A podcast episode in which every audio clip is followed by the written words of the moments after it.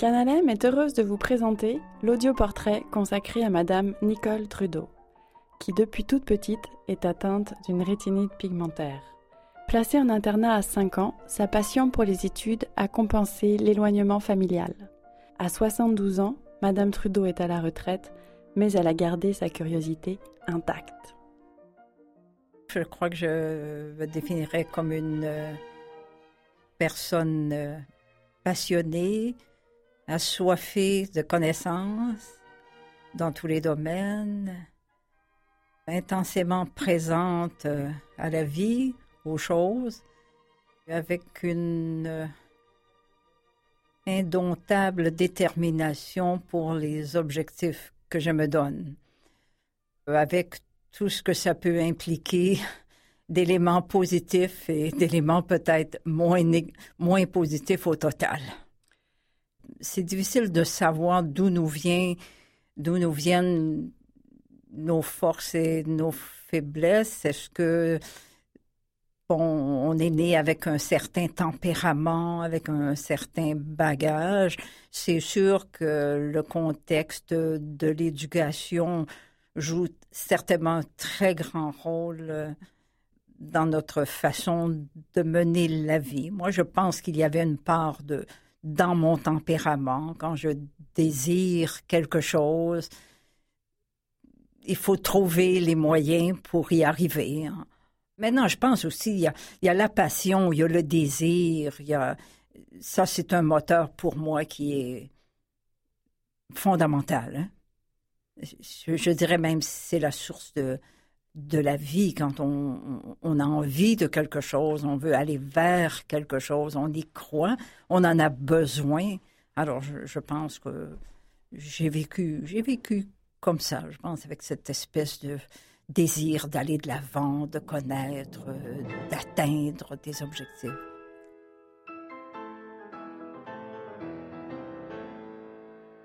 Je n'ai jamais voulu que la cécité soit un, un facteur pour m'empêcher de faire les choses ou des choses. C'est sûr que ça empêche de faire un certain nombre de choses, mais en même temps, ça peut créer un désir de trouver d'autres façons de faire. Et peut-être que la souffrance qu'on peut ressentir consciemment ou non consciemment, quand on est jeune, sûrement absolument pas consciemment, de la marginalisation que ça peut créer ou du rejet que ça peut susciter peut peut-être devenir euh, une espèce de, déclencheur de dire non, vous ne voulez pas que je sois là, mais je vais faire en sorte d'y être. Peut-être hein, que ça peut, mais je ne crois pas que c'est la cécité qui crée ça, c'est le tempérament face à une situation. Il y a des gens devant des obstacles qui vont renoncer et d'autres qui, au contraire, euh, vont essayer d'aller plus loin, de dépasser l'obstacle, de vouloir construire autre chose. Moi, je dirais que c'est plus lié au tempérament. Je suis née à Saint-Lambert, dans la région de Montréal, la Montérégie, en novembre 1942. Je suis la deuxième d'une famille de quatre, deux garçons deux filles en alternance, un garçon, de fille, un garçon, de fille. Donc, je suis la première fille. Ma mère euh, m'a raconté qu'au moment où je commençais à marcher, j'échappais des choux noirs sur un plancher foncé et je ne les trouvais pas. Alors, ça lui a mis la puce à l'oreille et elle a consulté rapidement. Donc, euh, ça, c'est bien avant que j'aille à l'école. Hein. C'est peut-être plus ou moins avant deux ans, autour de. Et c'est là que le diagnostic est tombé. Parce que je voyais un tout petit peu. Mais enfin, ne pas voir des sous noirs sur un plancher sombre, c'était déjà une vision très, très, très réduite. Hein. Alors, à partir de ce moment-là, bon, j'ai porté des lunettes et puis j'en ai porté jusqu'à l'âge de 20 ans mon deuxième frère, c'est-à-dire euh, le troisième de la famille, a aussi une rétinite pigmentaire. Mais au départ, dans son cas, sa vision était beaucoup supérieure à la mienne. Lui, il a pu lire, même avec euh, des lunettes, il pouvait lire le journal, ce qui n'a jamais été mon cas. Et moi, ça a été en plus euh, régressif très, très tôt. Déjà, à 12-13 ans, ça se détériorait de façon significative. Je fixais une couleur et si au départ je la voyais rouge, tout à coup, elle devenait bleue, vert. Alors, les couleurs se sont confondues. Et assez rapidement, disons, comme j'indiquais, à 20 j'ai enlevé, avant de partir euh, étudier en Europe, j'ai enlevé mes lunettes parce que, au fond, ça ne me servait plus du tout. À ce moment-là, je ne voyais plus que un peu les ombres euh, et la lumière. Et beaucoup plus tard, ben, j'ai perdu la perception de la lumière aussi. Alors que mon frère a eu une vision quand même beaucoup plus utile, euh, beaucoup plus longtemps, jusqu'à peut-être une cinquantaine d'années.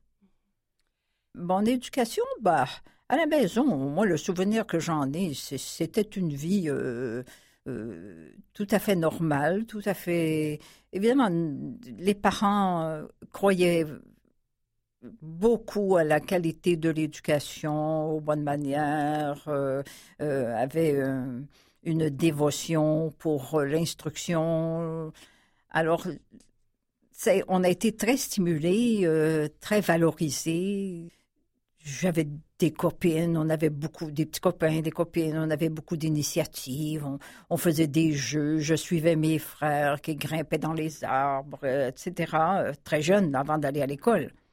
J'utilisais des cahiers, à colorier. J'essayais, quand c'était des gros modèles, j'essayais un peu de. Mais évidemment, ça débordait pas mal parce que quand même ma vision était très limitée. Je faisais du. À l'époque, on avait des cahiers pour faire du découpage de poupées, tout ça. Alors moi, je faisais le plus gros découpage. Puis là, ben, les autres euh, raffinaient le travail après pour utiliser les vêtements sur des poupées de carton. Juste pour dire que c'était moi, je n'étais peut-être pas très consciente de ce que je pouvais pas faire parce qu'on me laissait faire, au fond, un peu euh, tout ce que je voulais jusqu'à un certain point. Euh, je suivais les autres et non, j'ai pas de souvenir d'avoir été brimée, privée euh, dans mon enfance, pas du tout. C'est assez difficile de, se souvenir avec le recul comment les choses se sont passées au moment où on a dû euh, quitter la maison à cinq ans quand même pour aller euh, en internat, euh, mais pas l'internat à la semaine, l'internat à l'année à l'époque. Hein, c'était quand même quelque chose de très, très, très encadré. Moi, je pense que j'avais été d'abord très bien préparée parce qu'il semble, on me rappelle, des, copines de l'époque me disent que j'avais hâte, je disais que j'avais hâte d'aller à l'école et puis que j'étais contente de venir apprendre et tout ça, même toute petite. Donc, j'imagine que j'ai été très bien préparée. Avec le recul, la réflexion au bout de la vie, du cheminement, aujourd'hui, je pense que j'ai probablement tout à fait inconsciemment, hein. vécu ça comme un rejet, comme si j'avais été mis à part de ma famille, mais en fait, dans les faits, c'était ça, je n'étais plus dans ma famille. Par contre, je crois que j'ai sans doute, mais là, c'est de l'interprétation euh, à long terme, que c'est devenu aussi comme, ah bon, euh, d'accord, euh, je suis plus dans ma famille, maintenant je suis dans une école, et là, je vais m'investir à 100% là où je suis, c'est-à-dire dans la découverte, la connaissance, les classes. Il faut dire qu'à l'école aussi, on faisait beaucoup de choses. Hein. On allait bien sûr à l'école, mais on faisait toutes sortes d'activités, de la danse, du théâtre, toutes sortes de, de, situations de création. Même les récréations étaient encadrées par des projets d'activité. Alors, on était très stimulés et moi, j'ai très, très, très bien répondu à ça. C'est-à-dire, j'étais là totalement stimulée, engagée, motivée. Euh, je me promenais dans les couloirs euh, entre les cours, toujours avec un livre à la main pour euh, continuer d'apprendre, découvrir. Le soir, il fallait presque qu'on vienne m'enlever le livre au moment où bon, on devait dormir, etc. Alors, d'une certaine façon, je pense que j'ai comme transcender d'une certaine manière, peut-être peut-être une forme, un sentiment de, d'avoir été mis à part. Et ça, c'est pas du tout un jugement ou un blâme pour mes parents, pas du tout. Parce que quel choix avait-il? Ou bien ils me gardaient dans l'ignorance euh, chez eux, ou bien ils me permettaient de, de m'instruire, de m'épanouir et de faire le parcours que j'ai fait. Donc, il n'y a aucun, aucun reproche là-dedans. Mais je pense que ça a été ma façon de, de sublimer d'une certaine manière cette coupure qui a été quand même importante puisque j'ai été 15 ans pensionnaire. C'est sûr que les parents venaient me voir tous les dimanches, deux heures, au parloir. On sortait pas souvent, dans les premières années en tout cas. Au total, je pense qu'il y a eu plus d'aspects positifs que négatifs. Peut-être que sur le plan affectif et tout ça, bon, y a eu des traces, mais non, moi, je, suis très contente. Je me trouve très chanceuse d'avoir pu réagir de cette manière-là à la séparation, la coupure assez brutale avec la famille à cinq ans. À l'époque, hein, c'était une vie très, je dirais, collective et très réglementée, très encadrée. Donc, euh, c'était difficile de développer peut-être des liens accentués avec des personnes avec qui on avait un peu plus d'affinité. Il y avait quand même un assez grand contrôle là-dessus. J'adorais à peu près tout, sauf quand j'ai commencé à faire l'algèbre. Alors là, j'ai détesté ça. Je ne sais pas trop pourquoi, mais en général, tout l'univers de, la connaissance euh, m'intéressait. J'aimais beaucoup, beaucoup écrire. On avait des travaux d'écriture très souvent. J'adorais l'histoire. Non, il y a vraiment très, très peu de choses qui me, qui me déplaisaient.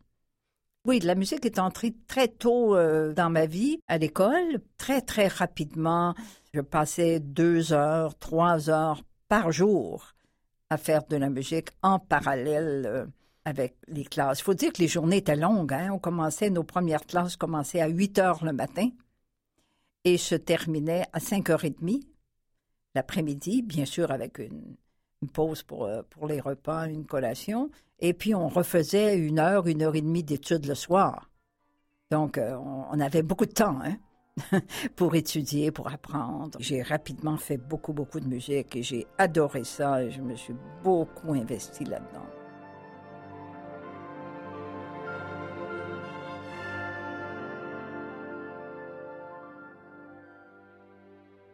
Vers la fin des, études euh, secondaires, euh, il y avait une option à l'école pour euh, s'inscrire soit dans un programme d'école normale de brevet C, brevet B, qui avait à l'époque la formation pour devenir professeur, et la possibilité de s'orienter à plein temps en musique. Parce que à cette époque-là, l'école L'Institut Nazareth était une école affiliée à l'Université de Montréal, comme plusieurs écoles de musique d'ailleurs à Montréal, étaient des écoles affiliées à l'Université de Montréal.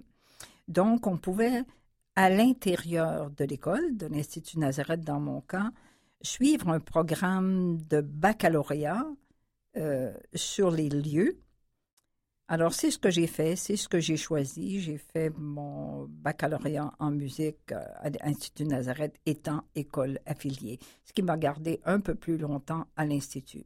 À la suite de ça, j'ai décidé que j'allais continuer mes études en musique. Alors, je me suis inscrite au deuxième cycle à la faculté de musique de l'Université de Montréal toujours soutenue en cela par mes parents quand j'ai décidé euh, je veux aller étudier à l'université mes parents n'ont offert aucune résistance, étaient tout à fait d'accord euh, et s'inquiétaient pas, savaient bien que si je faisais ça, je trouverais les moyens d'y parvenir. Alors, c'est ce que j'ai commencé euh, à faire. J'ai commencé à suivre des cours euh, de deuxième cycle à la faculté de musique de l'Université de Montréal, tout en continuant, par contre, parce que ça, ce programme de deuxième cycle était plus en musicologie, c'est-à-dire l'étude de l'écriture, la fugue, le contrepoint, l'orchestration, la composition, l'histoire, l'analyse, etc. Et l'instrument, le piano, que je faisais en prédominance, j'ai fait beaucoup d'orgue aussi, euh, ne faisait pas partie de ce programme-là. Alors, en même temps, je suivais des cours de piano avec mon professeur, un professeur externe qui venait à l'Institut Nazareth, qui était Madame Gilberte Martin. Euh, j'ai continué ça en parallèle. Alors, encore là, c'est le travail, euh, c'était 10, 12, 15 heures par jour. Hein. Mais c'était correct, c'était ma passion, j'adorais ça. Donc, c'est comme ça que les choses se sont déroulées. Et puis, avec Madame Martin, à un moment donné, elle m'a dit Oh, ce serait peut-être. Euh, qu'est-ce que vous diriez d'aller poursuivre vos études de piano à Paris? Ah, ben là, j'étais complètement emballée, envoûtée. Euh, alors, elle m'a piloté, encouragée, euh, m'aider à faire les contacts à Paris et puis obtenir les bourses, etc. Alors ça, c'était l'autre grand saut avant le saut de passer de Nazareth à l'Université de Montréal. Alors qu'à Nazareth, nous étions tous entre non-voyants à l'Université de Montréal. J'étais la seule à être non-voyante et c'était à moi de trouver les moyens de fonctionner euh, sans aucun service particulier euh, pour moi. C'était à moi de, les inventer, de les découvrir, de les organiser. Alors, le deuxième grand saut, très peu d'années après, là, euh, ben, c'était Paris.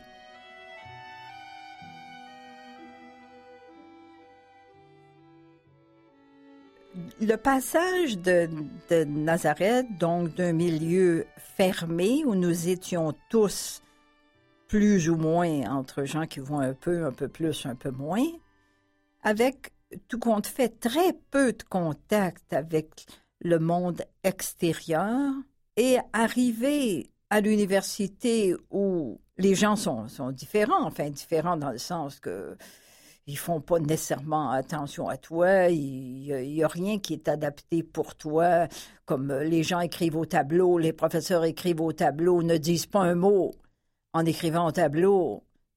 Ben là, pour une personne qui voit pas, ça devient un problème majeur. Hein, alors là, il faut aller demander ou bien euh, aux étudiants à côté de soi ou aller parler au professeur et dire, écoutez, c'est un exemple que je donne.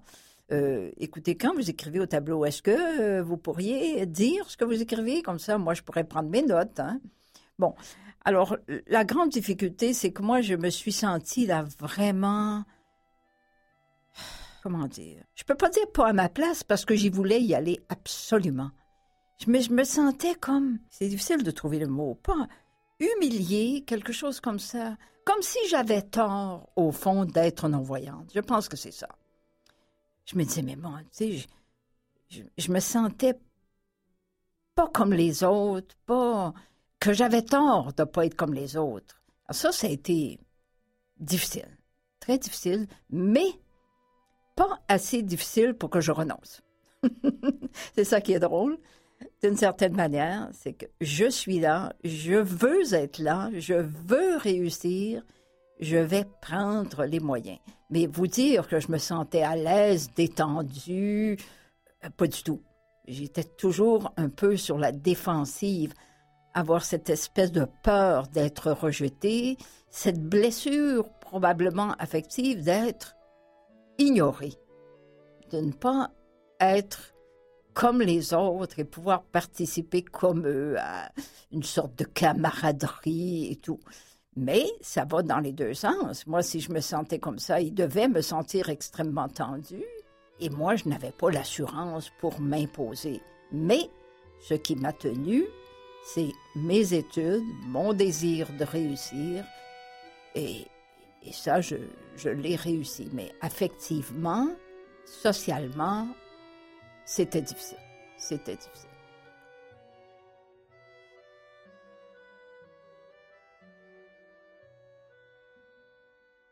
Je suis partie à Paris à 22 ans. J'avais terminé la scolarité de mon, ma licence de deuxième cycle.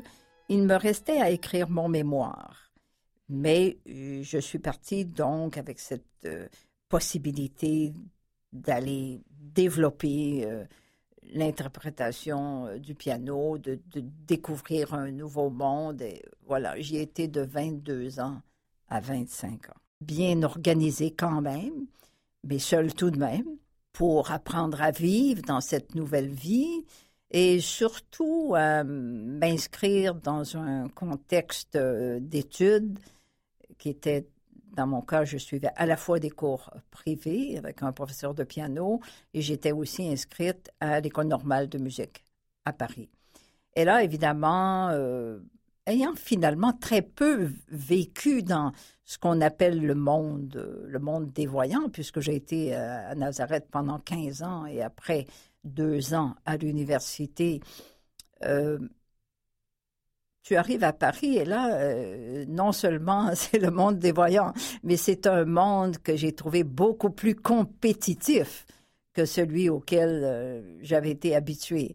Alors, c'était de nouveaux défis, je peux dire de très, très grands stress, mais en même temps, euh, un moment d'exaltation, peut-être aussi sur le plan culturel, parce que pour moi, Paris, l'Europe, pendant mes études et tout, c'était comme une référence, hein, une grande référence, un grand désir de découvrir euh, le monde. Bien sûr, j'arrivais là comme étudiante, donc je ne pouvais pas passer mon temps à faire du tourisme. Mais ça a été un moment très fort, très exigeant, assez difficile au niveau de l'adaptation. Mais bon, j'étais un peu entraînée au défi aussi. Hein? Alors, euh, ça, ça a été un autre très, très grand moment et j'y étais trois ans.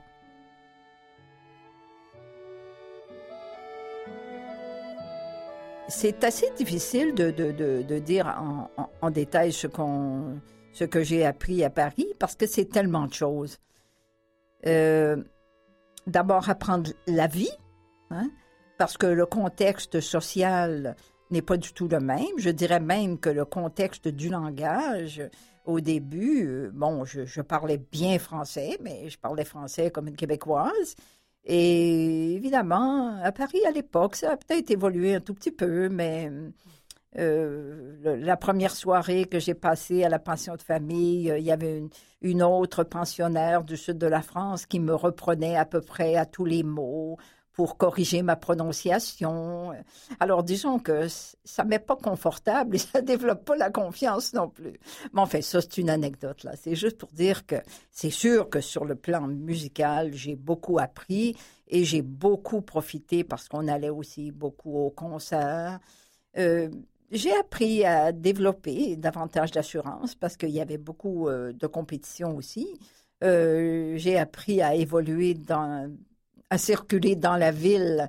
Euh, quand je suis partie de Montréal, à ce moment-là, il n'y avait pas de métro. Alors, on arrive à Paris euh, et puis là, il faut apprendre le, métro, euh, plus ou moins toute seule. la densité de la population n'est pas du tout n'était pas du tout celle de Montréal à l'époque. Alors, c'est un apprentissage au niveau de l'étude, au niveau culturel, mais c'est un apprentissage de la vie. Et moi, je crois que c'était dans ce sens-là un privilège extraordinaire euh, que je souhaite à, tous les jeunes. C'est plus facile aujourd'hui, bien entendu, euh, de se mesurer à un autre contexte de vie. J'ai côtoyé beaucoup de gens, des gens formidables. J'ai lié de très belles euh, très belles amitiés avec euh, des gens qui ont été attentives à moi dans le quartier où j'habitais, entre autres, la première année. Je trouve que c'est une richesse. Comme je vous dis, ça n'est pas évident et facile à beaucoup d'égards. Euh, même la, vie euh, matériel, faire les arrangements bancaires, en fait, tous ces, tous ces détails, hein, c'est au quotidien. je, parle peut-être d'une façon un petit peu trop triviale, mais on n'étudie pas dans l'abstrait non plus. Hein. L'essentiel de mon temps, c'était mes études. Par exemple, à Nazareth, on avait nos partitions en braille, sauf que, bon, tout le monde travaillait en braille et il fallait apprendre nos partitions par cœur. Hein. Alors là, à Paris, c'est pas comme ça. Là, j'étais la seule, moi, euh, non-voyante, en tout cas dans mon groupe. Quand, euh, par exemple, une pièce imposée arrivait à la fin de l'année, on avait quelques semaines pour l'apprendre. Et moi, la première semaine, euh, il fallait que je la sache par cœur. Hein. Alors que les élèves, eux, pouvaient jouer, les autres étudiants pouvaient jouer deux semaines, trois semaines avec leur partition et petit à petit la mémoriser. Donc, ça, c'est des stress, c'est des pressions, c'est des heures et des heures et des heures de travail. Mais ça faisait partie de ma condition et je n'allais pas demander de privilèges ou de faveurs ou quoi que ce soit. J'étais là et c'était à moi de prendre les moyens pour y arriver. Maintenant, je dois dire que, bon, j'avais un, caractère qui me permettait de le faire. J'avais aussi une santé qui me permettait de tenir le coup parce que ben, c'est non seulement beaucoup d'heures de travail, mais c'est beaucoup, beaucoup, beaucoup, beaucoup de stress. C'est là quand euh, vous me posiez la question au début de la détermination, le caractère. Moi, je pense que c'est fondamental. On, a ce caractère-là et on vit avec. Et si on a des objectifs ciblés qu'on veut profondément, ben, je pense qu'on peut y arriver. ça me rappelle toujours, quand je pense à ça, une, phrase que mon père répétait souvent.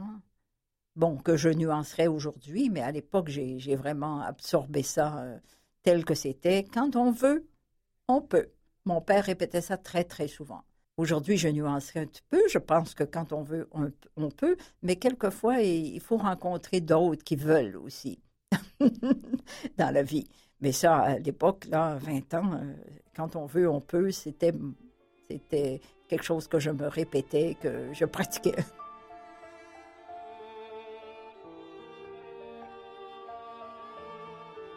Vers euh, la fin de ma troisième année euh, à Paris, alors que je savais que je devais rentrer, euh, j'ai commencé à penser à chercher du travail au Québec.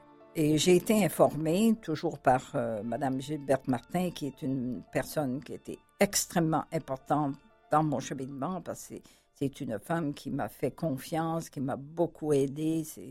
J'ai eu une reconnaissance infinie à l'égard de cette personne, m'a informé qu'il y avait un poste d'ouvert au Conservatoire de musique de Chicoutimi qui venait d'ouvrir et m'a suggéré de poser ma candidature, ce que j'ai fait et je l'ai obtenu. Je suis rentrée de Paris au mois de juillet et j'ai su presque dans les premiers jours de mon retour à la mi-juillet que j'avais obtenu le poste. J'étais tellement contente, j'étais étonnée. Mais là, ça voulait dire euh, du 13 juillet euh, au début septembre.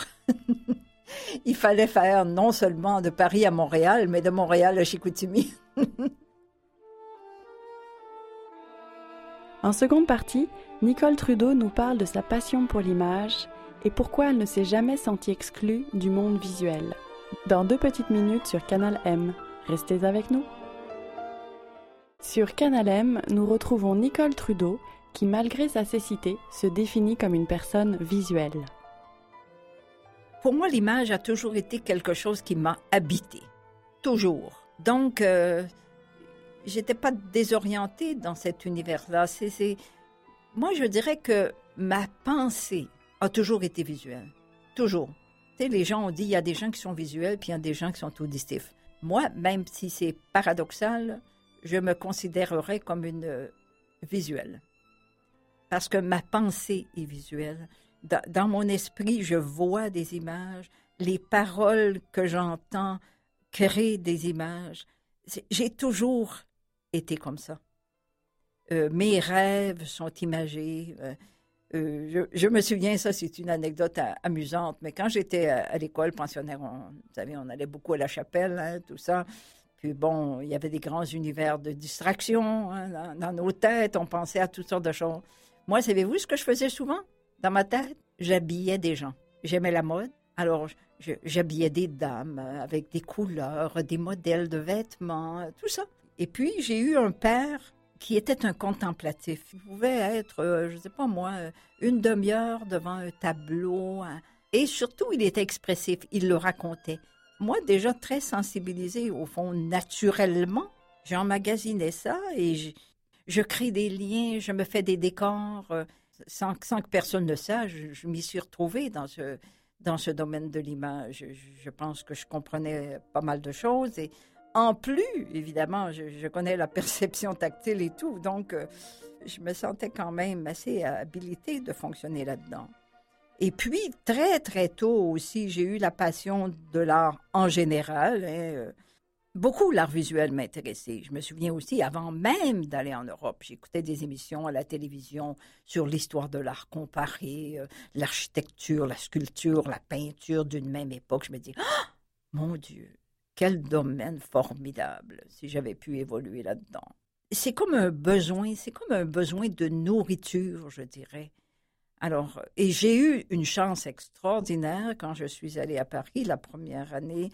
J'avais rencontré euh, des gens, des Parisiens qui habitaient dans ma rue, dont une peintre m'avait dit Écoutez, on va en Hollande. Est-ce que ça vous intéresse de venir avec nous Toute la découverte, la peinture de l'époque, les grands musées. Je suis allée avec eux, puis ils m'ont raconté les tableaux. Tu sais, pour moi, c'était une, une prise de possession avec quelque chose de tellement précieux pour moi. Quand je suis revenue à Montréal, c'est sûr qu'aller au musée, c'était plus compliqué, hein, parce que on se méfiait de nous, on avait toujours peur qu'on touche à tout. Euh, c'était difficile aussi de trouver des gens qui avaient la patience, il faut le dire. Parce que vous allez au musée, vous regardez un tableau, mais si vous devez me le raconter, ça va vous prendre pas mal plus de temps. On avait d'ailleurs à une association, ça s'appelle le regroupement des aveugles et amblyopes de Montréal. On avait formé un comité culture, justement. Je, m'étais impliquée là-dedans pour, je me disais, à l'aide d'une association, peut-être qu'on viendra à bout de sensibiliser les musées à nous donner un accès et à nous fournir les moyens d'aller au musée de façon enrichissante. C'est pas un milieu facile à, à ouvrir. Alors, euh, ponctuellement, je demandais à titre personnel, quelquefois, un accompagnateur, un guide bénévole du musée pour visiter certaines expositions.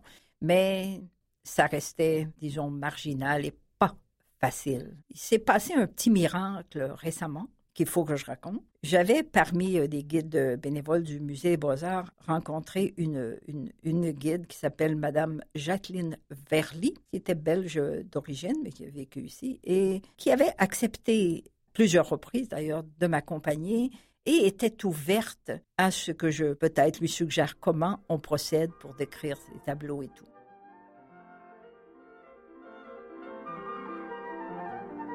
Alors ça, ça s'est étalé dans le temps, hein, il y a longtemps. Et puis, l'année dernière, j'ai repris contact avec elle et on a fait quelques visites. Et Madame Verdi a demandé à la responsable des guides bénévoles, c'était l'année dernière, hein, Madame Amisler, de venir observer une, visite qu'elle faisait avec des non-voyants. Elle s'était dit, je crois, Madame Verdi, bon, ben, si je la convainc, peut-être qu'elle sera prête à faire quelque chose pour les non-voyants.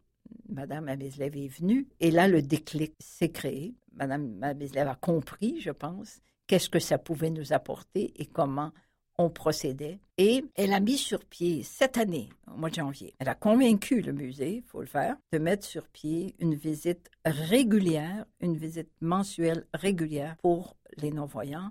Et elle a même procédé, elle m'a demandé de faire un peu de sensibilisation auprès des guides du musée savoir comment procéder pour présenter des œuvres à des non-voyants. Pour moi, là, ça, c'est comme une, pas une récompense, mais c'est comme un petit miracle, je trouve, parce que moi, ça fait tellement longtemps que je désire ça.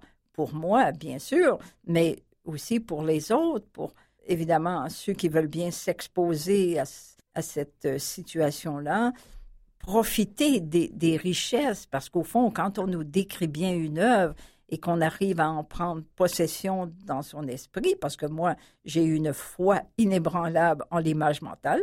Et à partir du moment où tu te recrées une image, il y a des émotions qui sont suscitées en, nous-mêmes. Hein. Alors, moi, je veux dire aujourd'hui un immense merci à Mme Verly, qui guide au musée. Maintenant, elle est retraitée, mais pour moi, elle est toujours guide. Et Mme Amislev, qui a vraiment le cru cette approche et je suis très heureuse de ça. Et puis bon, comme elles sont au Musée des Beaux-Arts, ben, je remercie le Musée des Beaux-Arts qui, j'espère, ne nous laissera pas tomber.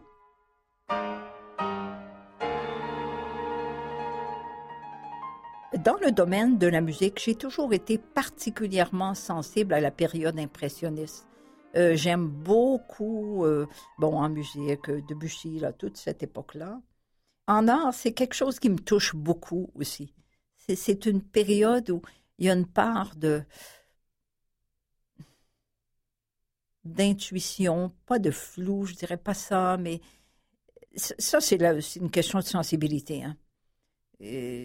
oui, j'ai beaucoup de, même en littérature, cette approche-là un peu, un petit peu, qui me laisse un espace qui m'appartient. J'ai pas tous les détails. Il y a tout un univers qui me, des sentiments, des émotions, des impressions. C'est une période qui me rejoint beaucoup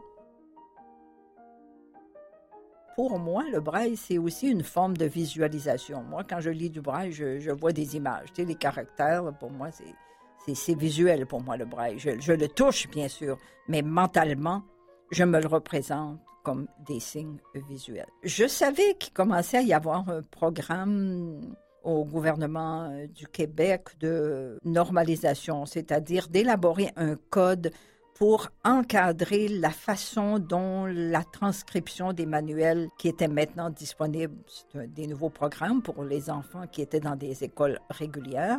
Donc, euh, mettre un petit peu d'ordre, au fond, dans la façon de transcrire des documents en braille, parce que Braille avait inventé le système, mais il y avait jamais, ça avait beaucoup fonctionné par transmission orale dans les institutions spécialisées, mais il n'y avait pas eu vraiment un encadrement général, une réglementation, ce qu'ils appellent un code. Alors, on me raconte ça, qu'il y a ce projet-là, un projet de recherche pour euh, aboutir à l'élaboration d'un code et on me demande si je suis intéressée à travailler à ce dossier.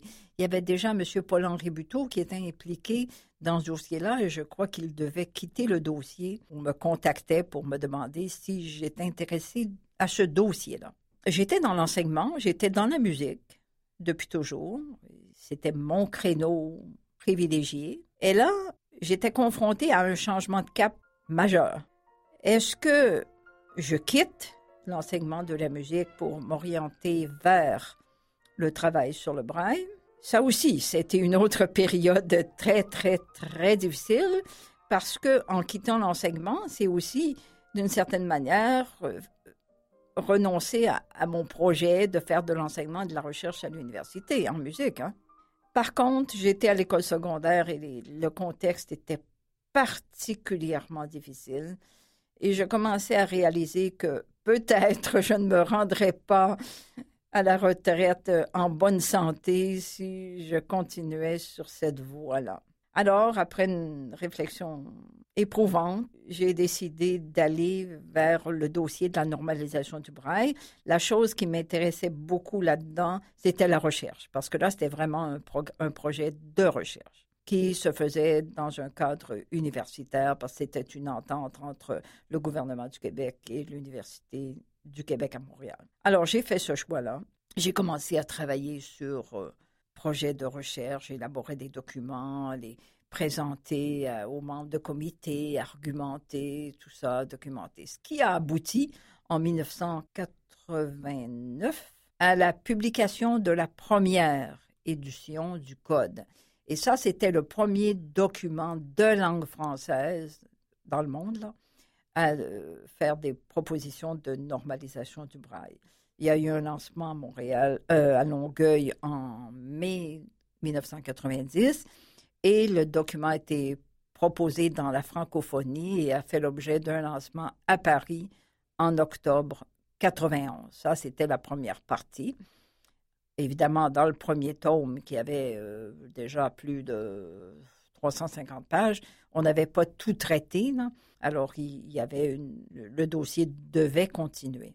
Et là, ce qui a créé un changement de vision ou de cap, c'est que dans les éléments de normalisation qui devaient faire partie du deuxième tome du code, est arrivé un sujet qui a pris une autre dimension, c'était le graphisme tactile. Comment reproduire les images en mode tactile pour les élèves qui utilisent dans, dans le milieu scolaire? On sait que les manuels, dans les années 90, là, c'était pas mal plus d'images que de textes. Hein. Alors, comment on pouvait donner accès aux enfants non-voyants à ces images-là pour qu'ils puissent accomplir les tâches qu'on leur demandait de faire. Tu sais, quand on montrait euh, trois pommes, quatre lapins, euh, deux oranges, et qu'on leur disait, bon, ben, faut dénombrer, pas avec le, chiffre, mais avec les objets, combien il y a d'oranges, combien il y a de lapins, combien, bon.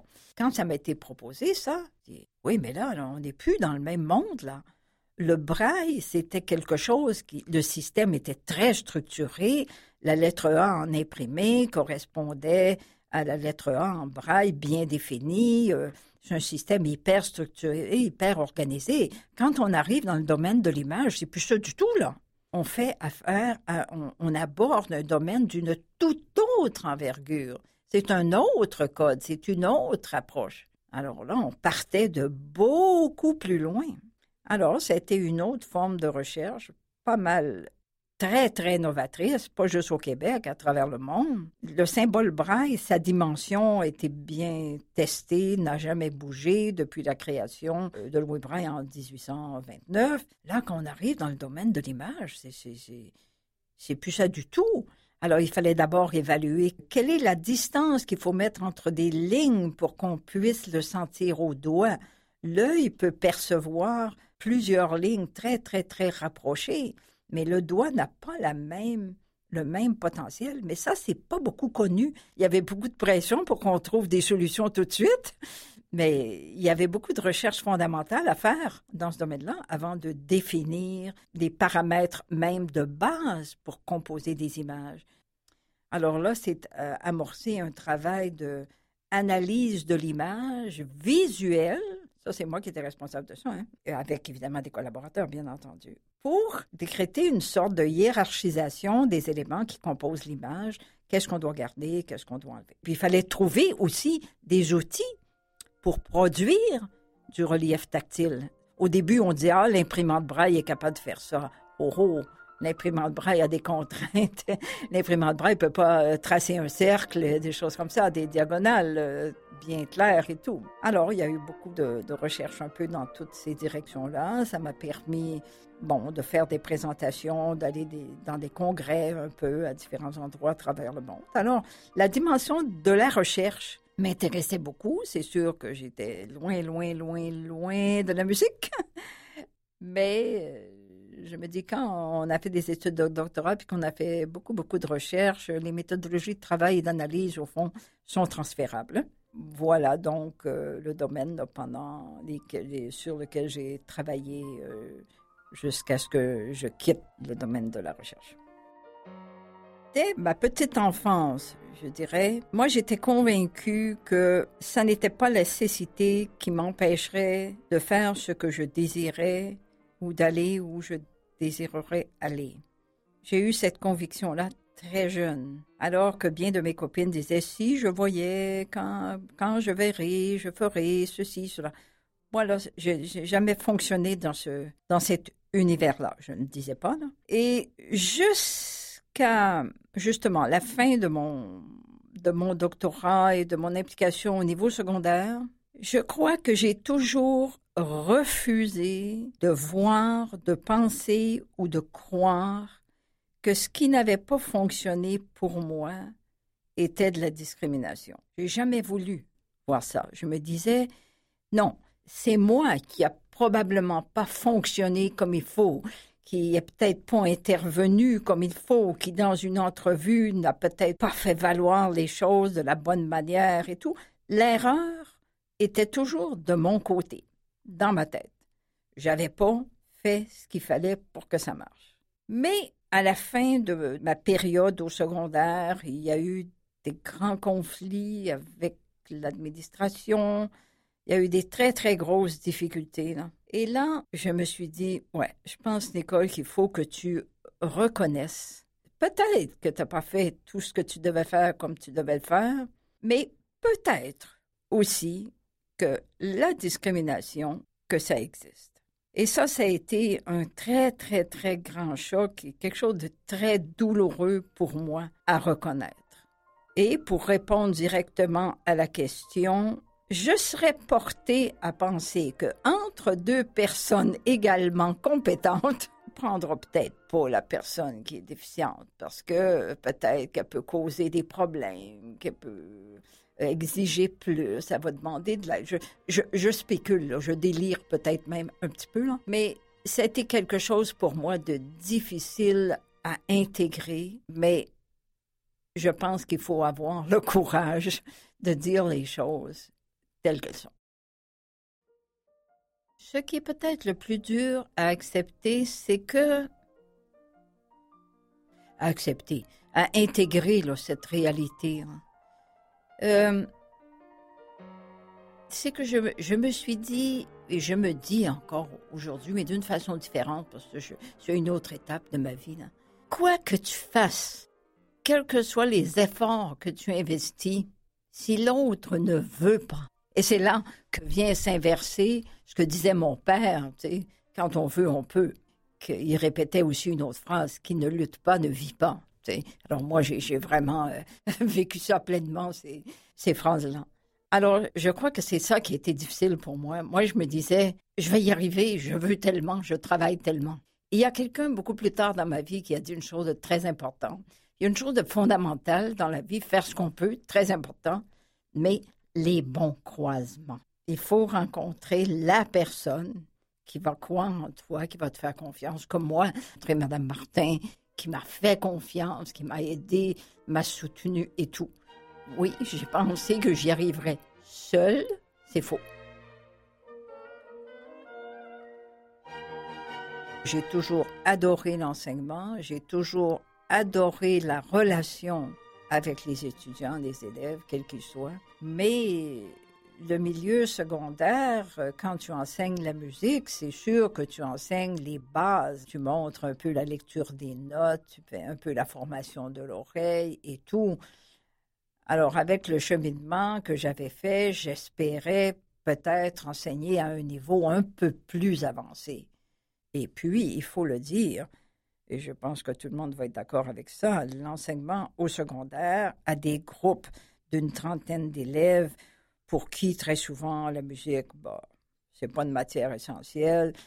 C'est pas facile de gérer des classes, hein?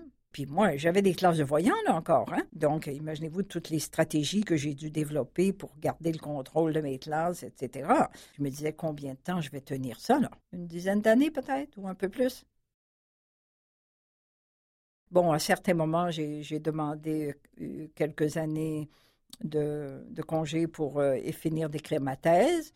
une fois que la thèse était terminée, obtenu euh, le doctorat, bon, je suis retournée à l'enseignement sans avoir eu de poste à l'université ou au cégep. Mais le bilan que je fais, c'est que ce que j'ai appris au secondaire, le milieu, la relation, le contexte avec les parents, il n'y a rien de négatif. Hein. C'était peut-être pas ce que je souhaitais faire, mais c'est ce que j'ai beaucoup appris et je me suis beaucoup investie dans ce travail-là et je comprends peut-être mieux parce que j'y suis passée tout le contexte dans lequel bon, on chemine quand on est impliqué euh, au, au niveau secondaire. J'ai été au conservatoire euh, de Chicoutimi pendant six ans. J'allais dire, je n'ai pas véritablement choisi de quitter Chicoutimi. C'est pas tout à fait exact. Il y a eu des concours de circonstances plus personnelles qui m'obligeaient à me rapprocher de Montréal. J'ai fait des demandes de transfert parce que des conservatoires de musique, il y en a à plusieurs endroits. À l'époque, c'était justement la naissance des conservatoires hors euh, Montréal et Québec, dont Trois-Rivières, Roll, euh, tout ça. Je n'ai pas obtenu de transfert, donc je me trouvais dans la situation de dire, ben, jusqu'à cause de ces raisons personnelles que je ne souhaite pas développer, j'étais jeune là, j'avais la jeune trentaine, alors je me suis dit non, je ne vais pas m'accrocher à une permanence alors qu'il y a d'autres choses plus importantes qui s'imposent à moi. J'ai une bonne formation, j'ai de l'expérience, donc euh, j'ai démissionné et je suis revenue à Montréal. Encore là, un geste extrêmement téméraire. Hein. J'avais la foi en la vie, faut croire.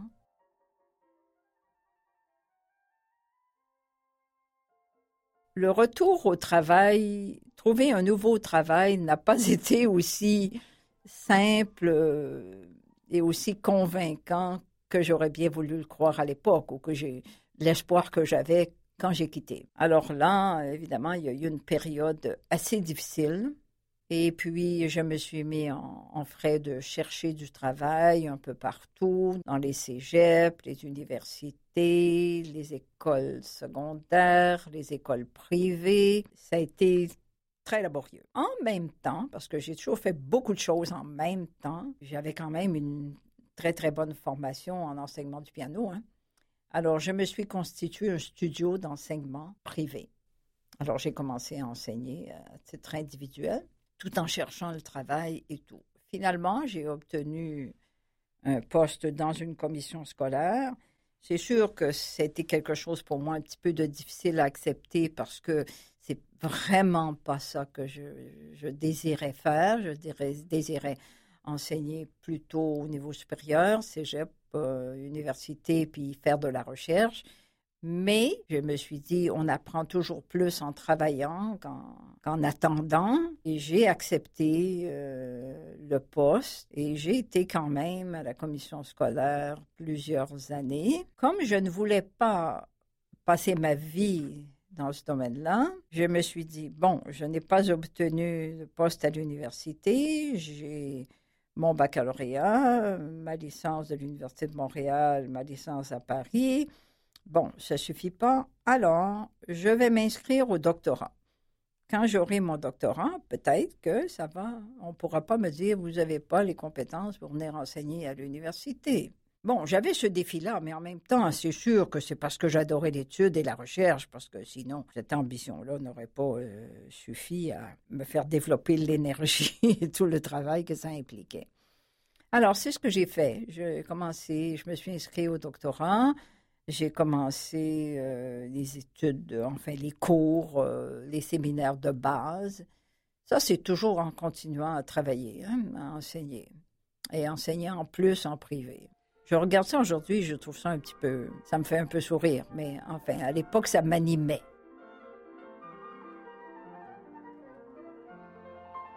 Ben, ce que la société pourrait faire pour me faciliter la vie, J'aimerais bien que moi, par exemple, quand je me présente quelque part, on ne me considère pas que comme une personne aveugle. On me considère d'abord comme une personne avec ses forces, ses, faiblesses, son tempérament, ses capacités, etc. Et puis, une personne qui, bien entendu, euh, de par sa condition, est non-voyante. Quelquefois, vous savez, ce qui me désespère, c'est je me dis, c'est curieux. Comment se fait-il que les gens manquent autant d'imagination? Comme s'il y avait une seule façon de faire les choses dans la vie. Qu'est-ce que j'admire le plus chez quelqu'un? C'est pas facile, j'essaie de cerner ça. Une grande culture. J'aime beaucoup les gens qui réfléchissent. Quand je parle de culture, c'est pas juste le bagage de connaissances, c'est la réflexion sur le monde, être capable de nuancer, de créer des liens, une grande empathie, un, profond respect de l'autre. Évidemment, beaucoup de courage, c'est-à-dire d'essayer de, se construire, de construire notre milieu. J'ai beaucoup de mal à tolérer l'attitude de victime. Ce qui me rassure, c'est l'estime et la confiance de l'autre, mais authentique. Hein?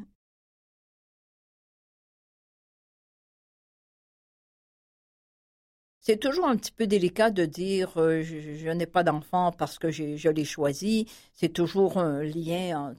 évidemment, il y a toujours un, impact entre les circonstances de la vie dans, lesquelles les choses, les relations se sont établies et tout. Moi, je suis affectée d'une rétinite pigmentaire qui est une euh, maladie ou malformation, comme on veut, là, euh, congénitale. Donc, congénitale veut dire transmissible. Hein? J'aurais beaucoup de difficultés, pour ne pas dire, en tout cas, je n'ai pas voulu me mettre en situation d'avoir un, enfant qui ne voit pas ou des enfants qui ne voient pas. D'abord parce que j'aurais été, je pense, très malheureuse de confronter ces limites au même, au même genre de limites que j'avais moi. Peut-être quelque part, je me serais sentie un peu, le mot est trop gros là, mais coupable de lui imposer une situation qui bon, malgré tout ce que j'ai raconté et tout, n'est pas aussi, dramatique que ça, là, mais de lui imposer ça parce que c'est pas si facile que ça à vivre, mais vous allez me dire, il y a bien d'autres choses bien difficiles à vivre aussi. Tout à fait d'accord. Mais c'est par rapport à moi-même. Je ne me sentais pas à l'aise pour imposer à quelqu'un d'autre ce genre euh, de vie-là ou genre de, ce genre de mère que j'aurais été, même si je pense que j'aurais été une très bonne mère. Mais non, en tout cas, j'ai pas, j'ai pas voulu faire face à ça. Si, si j'ai fait de l'enseignement et j'ai tant aimé ça, c'est que il y avait ce lien. Mais ce que j'aimais dans l'enseignement, c'est transmettre des connaissances, mais c'est plus que ça. C'est aussi, avant de transmettre une connaissance, il faut gagner la confiance de la personne à qui tu dois transmettre une connaissance. Et moi, j'ai toujours cru qu'une personne ou un enfant, peu importe, apprenait quelque chose tellement plus facilement s'il avait confiance dans la personne qui était en face de lui pour lui communiquer une information. Lien de gagner, de mériter la confiance de l'élève qui, qui, croit en ce que je lui enseigne, en ce que je lui montre, en ce que je lui demande, ou même en ce que je peux lui exiger. Maintenant, faut-il qu'il soit prêt à, bon, à m'accueillir et que cette confiance-là puisse s'établir. Plus jeune, j'ai beaucoup forcé les choses. Maintenant, je ne veux plus forcer les choses. Vous venez d'entendre l'audioportrait de Madame Nicole Trudeau sur Canal M, la radio de Vues et Voix. Audioportrait, réalisation et montage Anne-Laure Janson et Mathieu Tessier.